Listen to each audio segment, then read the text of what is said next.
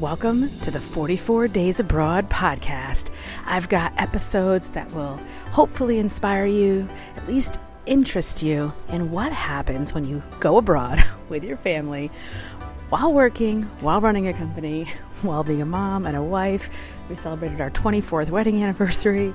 It'll be my husband's 52nd birthday, Father's Day, all while we're traveling. What will that be like? So I'm so glad you're here. I can't wait to share it with you.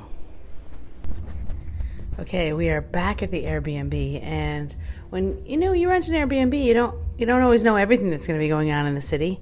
Well, this particular Airbnb is absolutely perfect in every way. In fact, it comes with its own electric music festival. I am not even kidding you. There are over at least 10,000 people that are supposed to be here. It's the they use it's the it's the one in Europe, uh, EDM, and uh, I'll tell you, if we knew we were going to be literally front row seat to this, we would not have rented this one. But I am behind the window right now. I'm behind the the um, soundproof window, I'm going to open it now.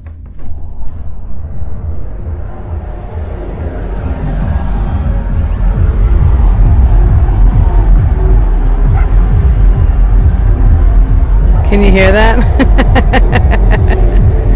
so this is a beautiful, huge soundproof window in our bedroom. But I'm not even kidding you. Inside, even when it's closed, I, I might not be able to hear the music, but I can feel the music. Even in the shower, which is in the center of the apartment, we're on the sixth floor. Um, in the shower, I could feel like it's like a tin can. There's no windows in there.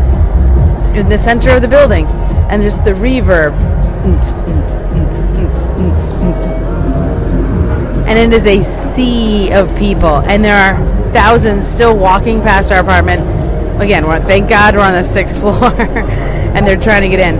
I mean, they're going to line up. It is a sea of people. It was really cool to watch them all get set up yesterday, and they were.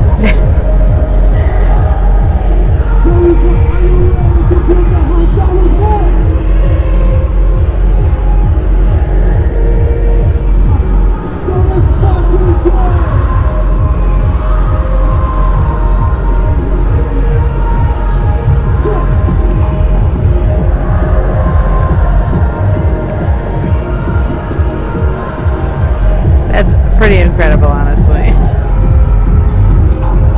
It's actually really, really awesome. So, if I uh, can't sleep tonight, I have a very good reason, and it is a super awesome day in Split.